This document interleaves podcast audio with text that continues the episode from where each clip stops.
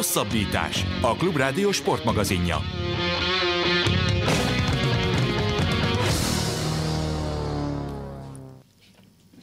Sok szeretettel köszöntjük a Klubrádió kedves hallgatóit, Rév Dánielt és Farkasfölgyi Gábort hallják. Egy különleges lehet, lehet, hogy csak mi gondoljuk különlegesnek, minden esetre egy különleges estének állunk az elébe.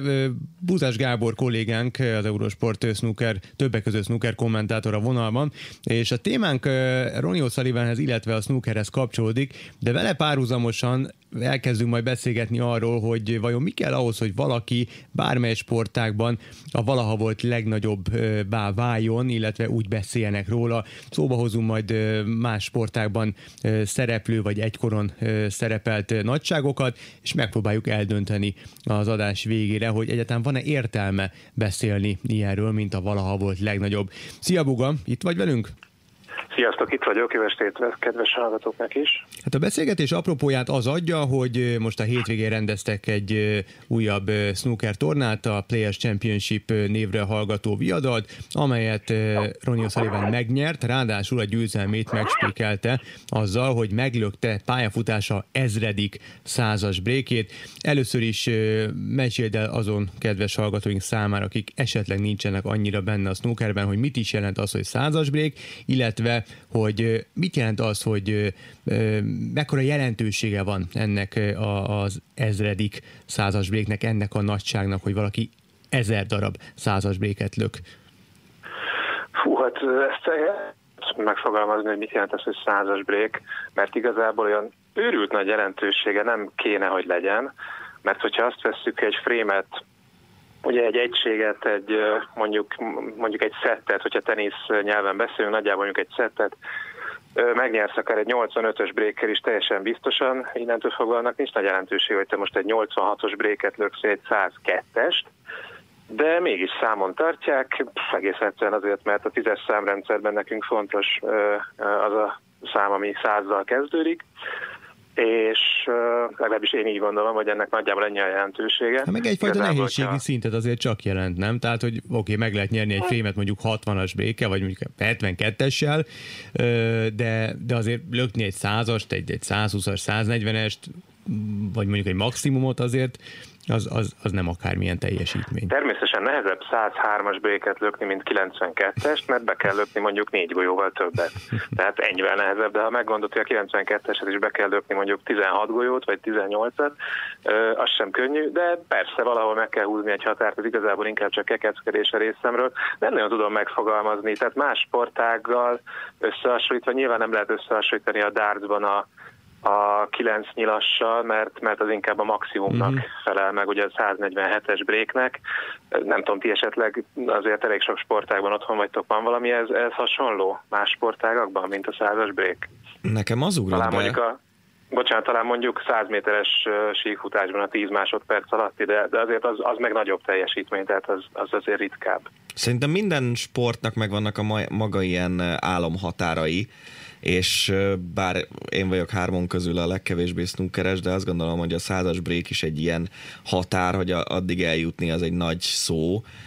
A cricketben van ez, és azért is gondolom azt, hogy, hogy az is oka lehet annak, hogy a százas brékeket külön ö, jegyzik a snookerben, mert a cricketben is ugye rengeteg ilyen statisztika van, és ott is például a, már az 50-es, illetve a százas pontszámokat, hogyha eléri egy ütőjátékos, ami azért hát talán nehezebb, mint snookerben százas breakig eljutni, azokat mindig külön jegyzik, és, és megvan minden játékosnál, hogy pályafutása során különböző formátum meccseken hány ilyen százas meccse volt.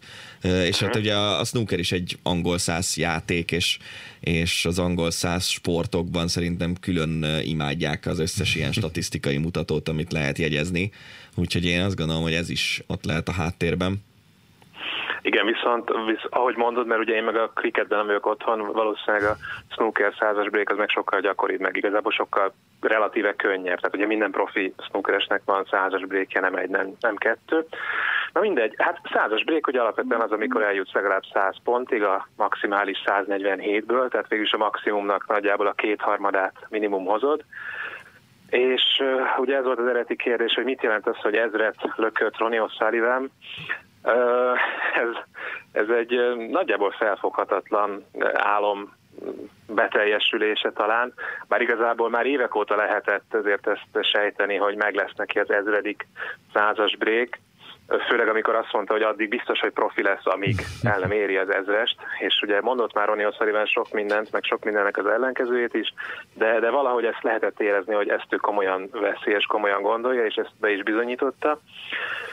Ugye a nagy, nagy hát ilyen rekorder ellenlábas, ez Steven Hendry, 90-es évek hétszeres világbajnoka, és ő 775 százas brékkel fejezte be a pályafutását. A mai napig ő a második az örök ranglistán, ezzel a 775 tehát nyilván amikor őt lehagyta Ronnie O'Sullivan, és ugye most már bőven több mint 200-zal elhagyta őt, az is egy nagy dolog volt, amikor őt lehagyta, de hát az ezer az meg egy egészen elképesztő dolog. Itt csodáltam, hogy nem szálltak föl lufika az égbe, amikor, amikor meglökte az ezrediket. Igen, elég szolidan ünnepelte a szövetség. A nézők azért megadták a módját, mert elképesztő hangorkán közepette lökte be hát, a, a hiányzó. Olyan hangulat volt, olléztak, mint, Igen. mint, mint nem is tudom milyen, milyen sportákban hát, Mint a fociban, ollézni, amikor már a mérkőzés végén már csak egy érintőzik az egyik csapat a másikkal, és a szurkolók olléznak, és nyilván az ellenfél játékosai pedig arra mennek, hogy inkább lerúgják a,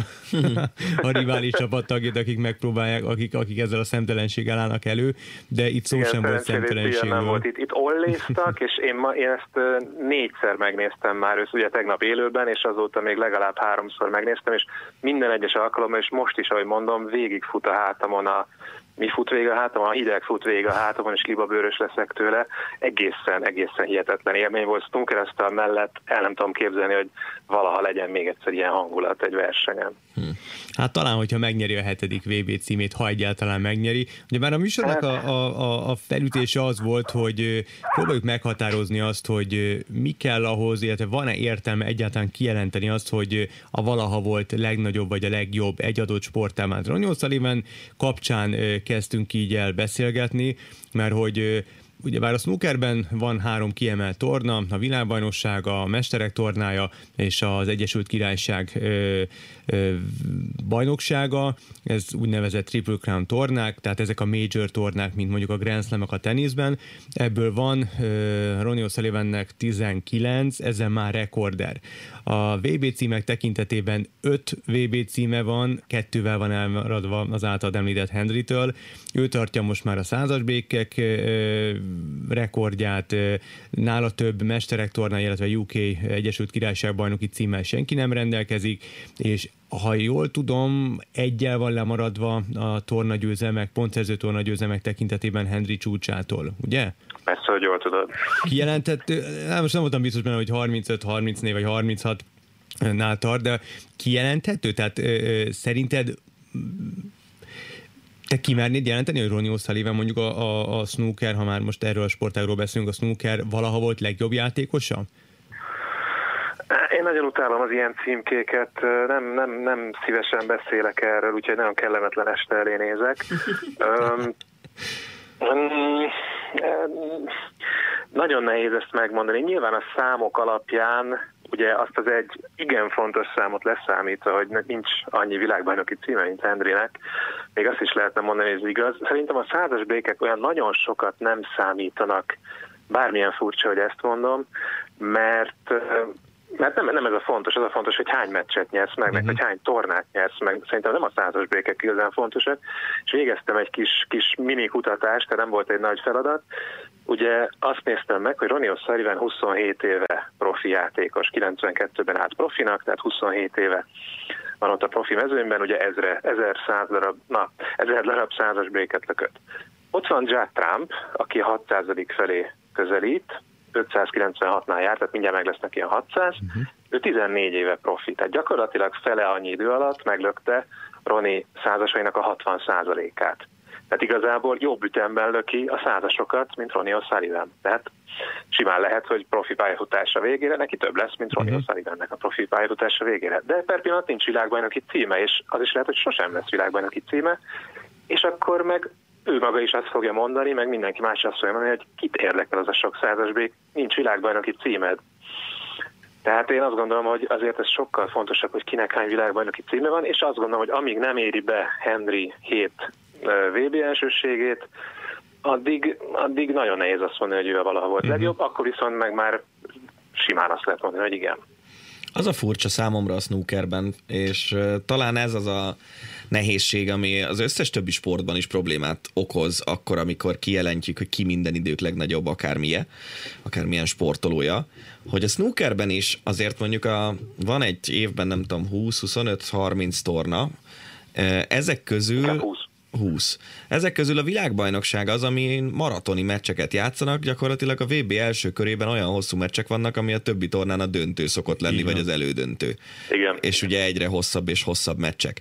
Tehát nekem például tök furcsa, hogy a, a világbajnokság a snookerben az egy teljesen másféle, és azért az alapvetően egy, mint precíziós sportáként ez egy mentális sport, mert nyilván be tudja lökni, hogyha nincsen versenyhelyzet, de versenyhelyzetben viszont nem biztos, hogy belöki azt a golyót az adott játékos, tehát teljesen más típusú mentális állóképesség kell ahhoz, hogy a VB-n valaki jól szerepeljen, meg ahhoz, hogy mondjuk százas brékekből jusson el ezerig, vagy megnyerjen 35 tornát.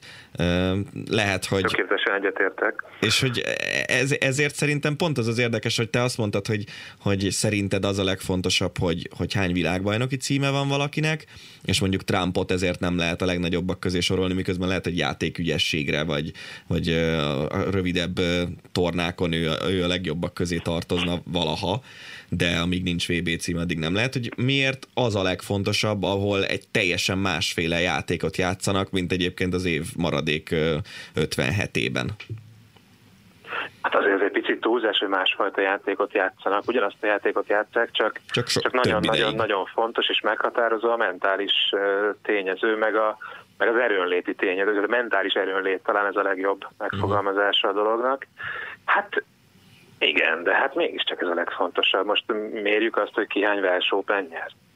Tehát, nem lehet úgy nézni. Nem, de összesen a darabszám az nem, tehát az is egy olyan statisztika, hogy veszed a VB-ket, oké, okay, van akinek egy van, van akinek öt van, de lehet, hogy mondjuk akinek egy VB-je van, annak van 30 torna győzelme összesen, akinek meg öt VB-je van, annak lehet, hogy csak 7 van összesen, mert éppen hát ez azért annyi volt csalóka, ez annyi volt csalóka, hogy mondjuk, hogyha Henry idejét vetjük össze Ronnie O'Sullivan idejével, akkor ugye azt lehet mondani, hogy a 90-es, 2000-es években volt olyan szezon, amikor, amikor 6 pontszerző torna volt. Uh-huh. Volt olyan szezon, amikor 8, és mondjuk volt, hogy 10, de olyan, olyan 8-9 volt az átlag. Most uh-huh. ugye, ahogy mondtuk, van 20 pontszerző torna. Tehát most Érted? Hogyha kétszer, háromszor annyi torna van egy szezonban, akkor azért több esélyed van tornát nyerni, mint amikor, mint amikor 6-7-8 volt. Akkor sokkal összehasonlíthatóbb a VB címeket összehasonlítani, mert az akkor is évente egy volt, meg most is évente egy van, és ebből a szempontból az egy jobb mérőszám? Sokkal jobb, igen, pontosan ezért. Meg, meg amit ugye mondott a Gábor, hogy a, azért a Masters meg a, meg a UK Championship, azt a kettőt még mellé tenni, mert egyértelműen ez a három legfontosabb torna, ugye a VB-vel együtt, tehát hogyha ezeket együtt számoljuk, szerintem, szerintem ez egy nagyon korrekt számolás, és ugye az, hogy abban már megelőzte Ronnie O'Sullivan Henryt, az nyilván egyértelműen amellett szól, hogy ő a valaha volt legjobb. De mindig a számok alapján kell dönteni? Tehát nem lehet pusztán a játéktudás alapján? Tehát ö, ott van például nem feltétlenül akarok leragadni a snookernél, mert lehet, hogy vannak olyan hallgatók, akiknek mondjuk Jimmy White neve semmit nem mond az ég a világon, de ott van ez az ember, aki egy, egy zseniális játékos, de ő sosem nyert világbajnokságot, nyert hat, volt hat VB döntőben, mindegyiket elbukta, de játéktudásban de lehet, hogy inkább kérdésként kéne ezt feltenni, mindegy, először kijelentem játéktudásban, volt olyan, mint, mint bármelyik ö, nagyság, mert ö, mert ez szerintem vitathatatlan tény, csak ő a közönségnek játszott, vagy bohó volt, vagy egyszerűen mentálisan nem volt annyira erős. Tehát mi lehet a döntő ilyenkor a játéktudás, vagy egy, ez, egy, ez egy összetett kérdés, hogy a játéktudása is legyen toppon, fejben is legyen toppon, nem tudom, pályán, be, pályán, illetve pályán kívül is legyen egy olyan, olyan ember, akire, akire fel lehet nézni. Szóval, hogy, hogy mik a szempontok szerintetek?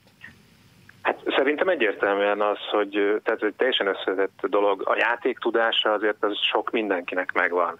Tehát most megnézed Ryan Day-t, amikor jó formában van, baromi jól játszik, és azt nézed, hogy miért nem világbajnok még.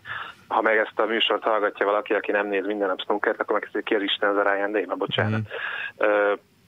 Egy, egy ember jutott eszembe, de biztos, hogy nagyon sok mindenki eszébe juthatna az embernek. Ahogy ezt mondta Jimmy White-tal párhuzamban, Marat Safin, aki uh-huh.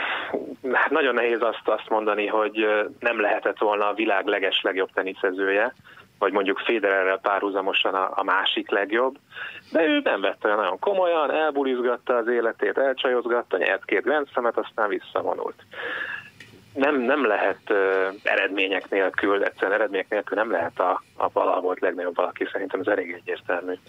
Van egy másik megközelítésem, és nem tudom, hogy, hogy kár, hogy ez nem egy ilyen interaktív műsor, hogy, hogy az emberek beírogatnak, betelefonálnak, hogy biztos, hogy az egyik fele a fejemet leharapna, a másik elküldön az anyámba, és talán egy Na. kis része lehet, hogy egyetértene velem, de lehet, hogy nem. Tehát ott van például a, a, az úgynevezett gót kérdés, vagy a, a, ez, ez ugye bár egy ilyen betűszó. betűszó az angolban, tehát a valaha volt legnagyobb, mondjuk a teniszben, Federer, illetve Nadal közti vagy Djokovic. Vitati, vagy Djokovic. Tehát, hogy Federert említik, szerintem a, teniszrajongók 80%-a, vagy 70, tök minden nem is kell akkor százalékos arányt megfogalmazni, a minden idők legjobbjának, mert hogy a legjobb, meg legelegánsabb, legnagyobb tenisz tudással rendelkező valaki, meg Nogdác ott van még az a 20 Grand Slam győzelem, de hogy lehet valaki úgy a legjobb, valaha volt legjobb, hogy a másodiknak mondott játékossal szemben a párharcban alul maradt. Tehát Nadal többször kalapált el Federert, mint fordítva, és akkor még Djokovicról nem is beszélünk. Szóval, hogy... én, én ezzel teljesen egyetértek, és, és tudom, hogy nem sokan osztják ezt a gondolatot, de Uh, nyilván főleg megveszekedett Federer szurkolók, de szerintem ez teljesen igaz. Uh, Federer évekig képtelen volt legyőzni Nadált, uh, egyszerűen még, még füvön is kikapott tőle, ami nonsens. Um, teljesen egyetértek veled. Nincs. És arról beszélni, hogy ki a valaha volt legjobb, úgyhogy még mind a hárman, akikről beszélünk, még aktívak, szerintem elég nagy butaság. Meg kell várni, hogy befejezzék a pályafutásokat, aztán összeszámolni, hogy ki hányat nyert, és akkor sem lehet eldönteni, de akkor már talán kicsit több értelme arról beszélni.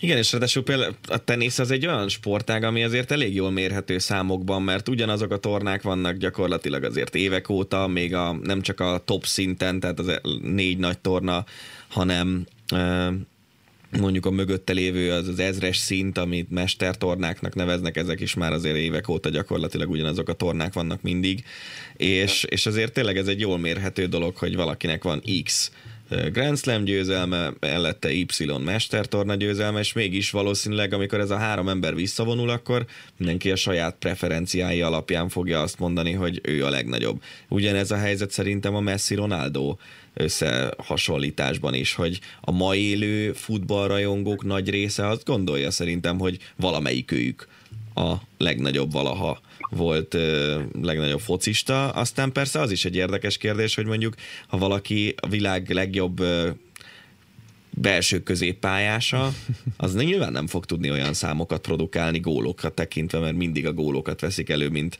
Messi meg Ronaldo, és persze a játékuk az túlmutat a gólszerzésen, de attól még azért gondolja mindenki azt, hogy ők ketten a, a legjobbak, mert annyi gólt lőttek, mint még soha senki. Igen, de szerintem a foci az, az egy teljesen más megközelítés, mert én például, és megint csak a, a, ugyanazt a gondolatot tudnám így, így ö, bevezetőként elmondani, mint a teniszes ö, kikacsintás kapcsán, gondolva itt a műsor interaktivitására, hogy szerintem, ez megint egy vagánvélemény, szerintem minden idők legjobb futbolistája Maradona. Azért, mert hogyha Maradonát a, megfogom és berakom 2017-ben, az akkori Maradonát, aki játszott a Napoliban pályája csúcsán, ma is megállná a helyét a mai, mai modern futballban véleményem szerint. De ha mondjuk az általam nagyon tisztelt és, és minden idők legjobbjai közé sorolt Puskás Ferencet beraknám ma, azt az akkori csúcson lévő Puskás beraknám a mai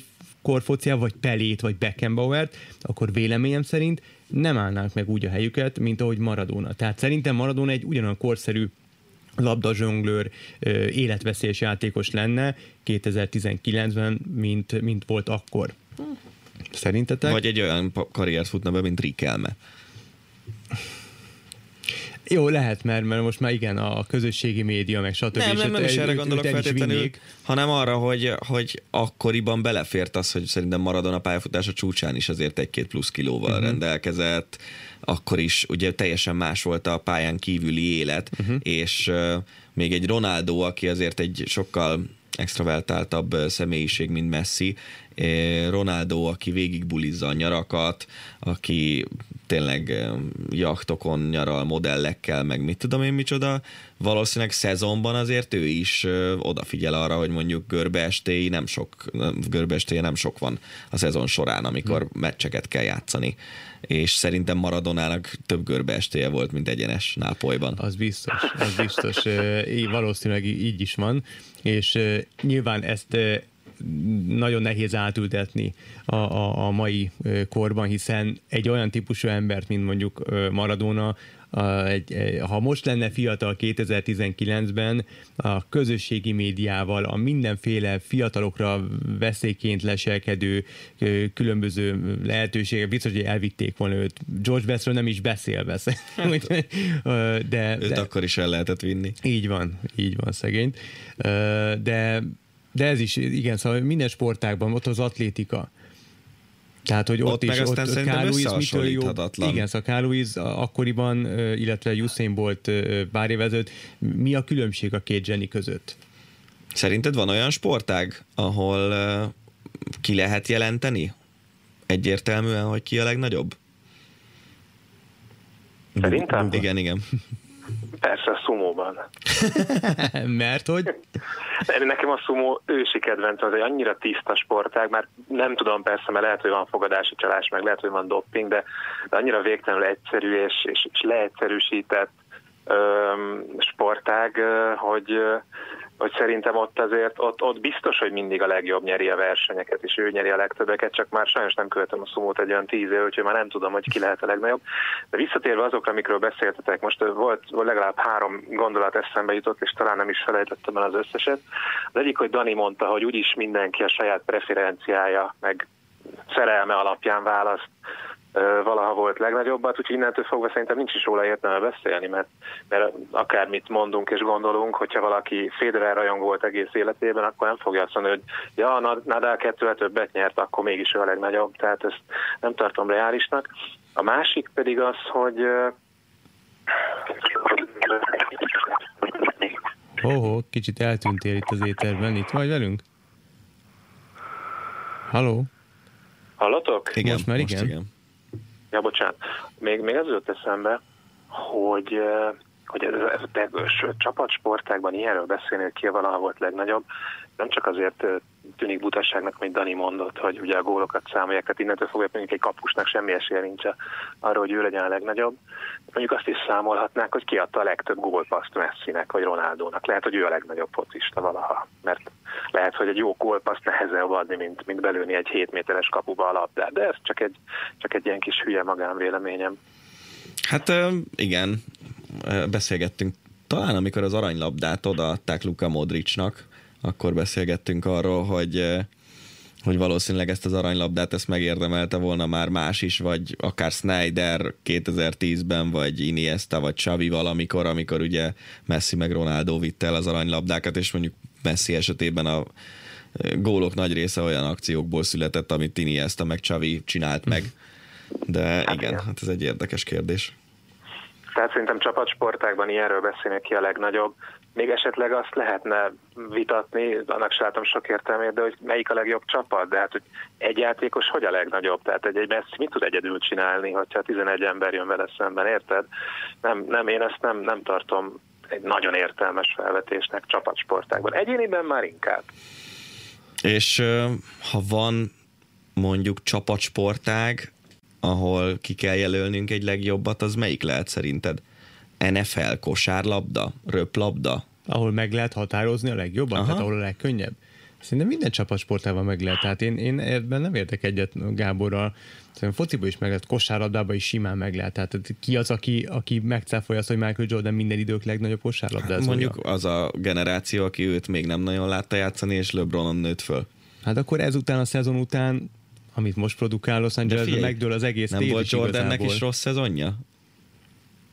Amikor nem tudom, elment a Washington Wizardshoz játszani, akkor nem volt már rossz. Hát 40 éves volt, Jó, és nem- nem tudom, én- én nekem ezek- után, úgyhogy nekem és ezek akkor is tényleg dobott, ilyen, játszott 40 perceket, és volt, hogy dobott 52 pontot, tehát hogy per, de ez külön műsort lehetne igazából ennek a két világklasszisnak az összevetésére áldozni, de igazából a lényeg az, magánvéleményem az, hogy, hogy bármelyik sportában szerintem ki lehet, ö, nyilván egyéni sportában egyszerűbb, de akár csapatsportában is ki lehet ö, jelenteni azt, hogy, hogy ki a valahol volt legnagyobb.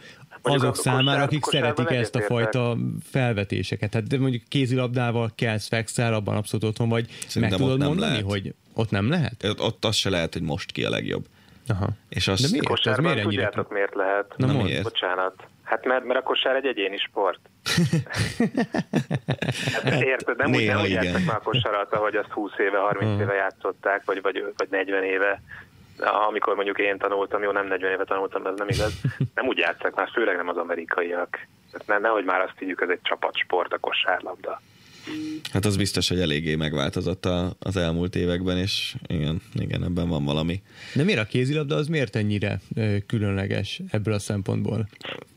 Hát egyrészt azért, mert az elmúlt ö, 15 évben vagy 20 évben iszonyatosan sokat változott, nagyon sokat gyorsult, és sokkal inkább az atletikus képességek jöttek elő meg az, hogy, hogy specializálódnak a játékosok. Tehát mondjuk, ha belegondolunk abba, hogy 86-ban Magyarország VB ezüstérmet szerzett, az a játék, amit ott játszottak, az a játék, az lehet, hogy ma már, a, ahol én játszom a Budapest, Magyar, Budapest bajnokság másodosztályában, ott nem biztos, hogy meccseket lehet nyerni azzal a játékkal, Hoppá. amit mondjuk 86-ban játszottak. Sokat gyorsult, sokkal dinamikusabb lett, sokkal atlétikusabb játékosok kézilabdáznak, és, és igazából tényleg szerintem mm, talán utoljára de igazából akkor is volt egy-két kiemelkedő arc a, a mondjuk 15 éve, amikor Dusebájev még játszott, meg amikor Jackson Richardson játszott a 90-es évek második felében. Éles Józsi. igen, akár, de, de tehát minden posztnak megvan a maga specifikuma, a posztokat is nehéz összehasonlítani. Most azt mondod, hogy Gensheimer a legjobb, akkor lesz öt olyan érv, hogy hát Gensheimer sose védekezik középen, sose támad középen, ahol sokkal nehezebb. A saját posztján ő a legjobb valószínűleg, uh-huh. és ezt meg lehet mondani egy-két posztra, hogy ezen a poszton most éppen ő a legjobb, de már az is azért egy elég necces dolog, hogy a különböző posztok legjobbjai közül kiválasztani azt, hogy ki a legjobb most. Uh-huh. Úgyhogy szerintem kézilabdában ez egy teljesen, ez egy abszolút olyan beszélgetés, amire nem is tudom, hogy valaha sor került-e. Mert ugye ott az eredményesség azért sokkal jobban múlik másokon, nem egy-egy kiemelkedő egyéniség viszi a hátán a csapatokat, és most például az elmúlt 15 évben azért a francia válogatott volt az, ami uralta a világot, és a nagy részt mondjuk Nikola Karabatic, meg Thierry Omeyer, meg, meg Daniel Narcis, Gigou volt egy négy-öt név, akik végig kísérték ezt az időszakot, de hogy most azt mondani, hogy Omeyer valaha volt legjobb, akkor egy kapust választasz, azt mondod, hogy Karabatic, hozzá hasonló játékos, most is van három-négy, mondjuk Mikkel Hansen, meg Szagószen, akik körülbelül ugyanazt tudják, uh-huh. néha már jobban. Úgyhogy szerintem kézilabdában soha nem lehet. És szerintem azokban a csapatsportágakban, ahol nincsen egy kiemelt poszt, vagy mondjuk egyébként a kosárlabda ebből a szempontból egyetértek Bugával, hogy, hogy ott, ha van egy sztár a csapatban, akkor az nagyon meghatározza az egész csapat életét. Uh-huh. Míg mondjuk a kézilabdában, ha van egy sztár a csapatodban, ő lehet, hogy meghatározza a csapatod életét, de nem azon áll vagy bukik a dolog.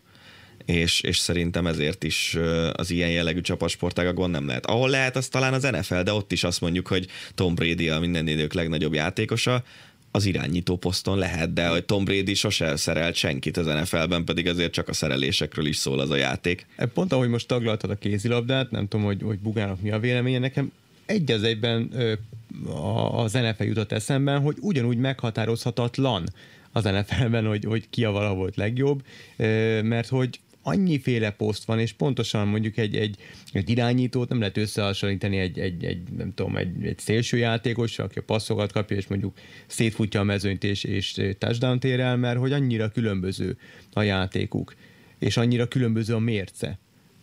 Igen, de mégis szerintem az NFL-ben például gond nélkül azt mondják, hogy, hogy Tom Brady, mert neki van a legtöbb gyűrűje, ő a nem tudom milyen olyan passzrekordok, passzrekordokat tart uh-huh. most már az NFL-ben, és, és most meg, hogy megnyerte ugye a hatodik bajnoki címét, most meg már tényleg mindenki azt mondja, hogy... Na jó, de akkor most ez megint egy olyan kérdés, hogy okay, Brady, és ott van mondjuk Joe Montana játéktudás, és akkor most nem a, nem a, nem a, a megnyert gyűrűk száma, vagy a passzolt yardok száma az összehasonlítás, hanem a játék, hogy ki tudott, ki volt nagyobb játékos, ki rendelkezett nagyobb tudással.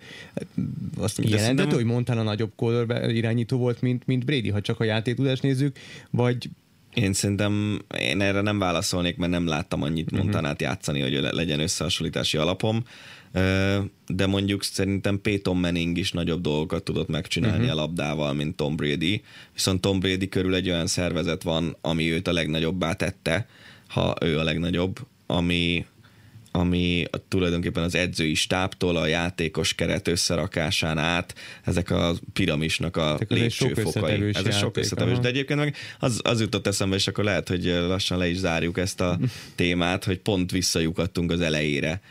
Elkezdtünk beszélgetni Ronnie O'Sullivanről, és Buga mondta Judd Trumpot, hogy Trumpot mondtad ugye, hogy Igen. neki van már 600 százas brékje, hogy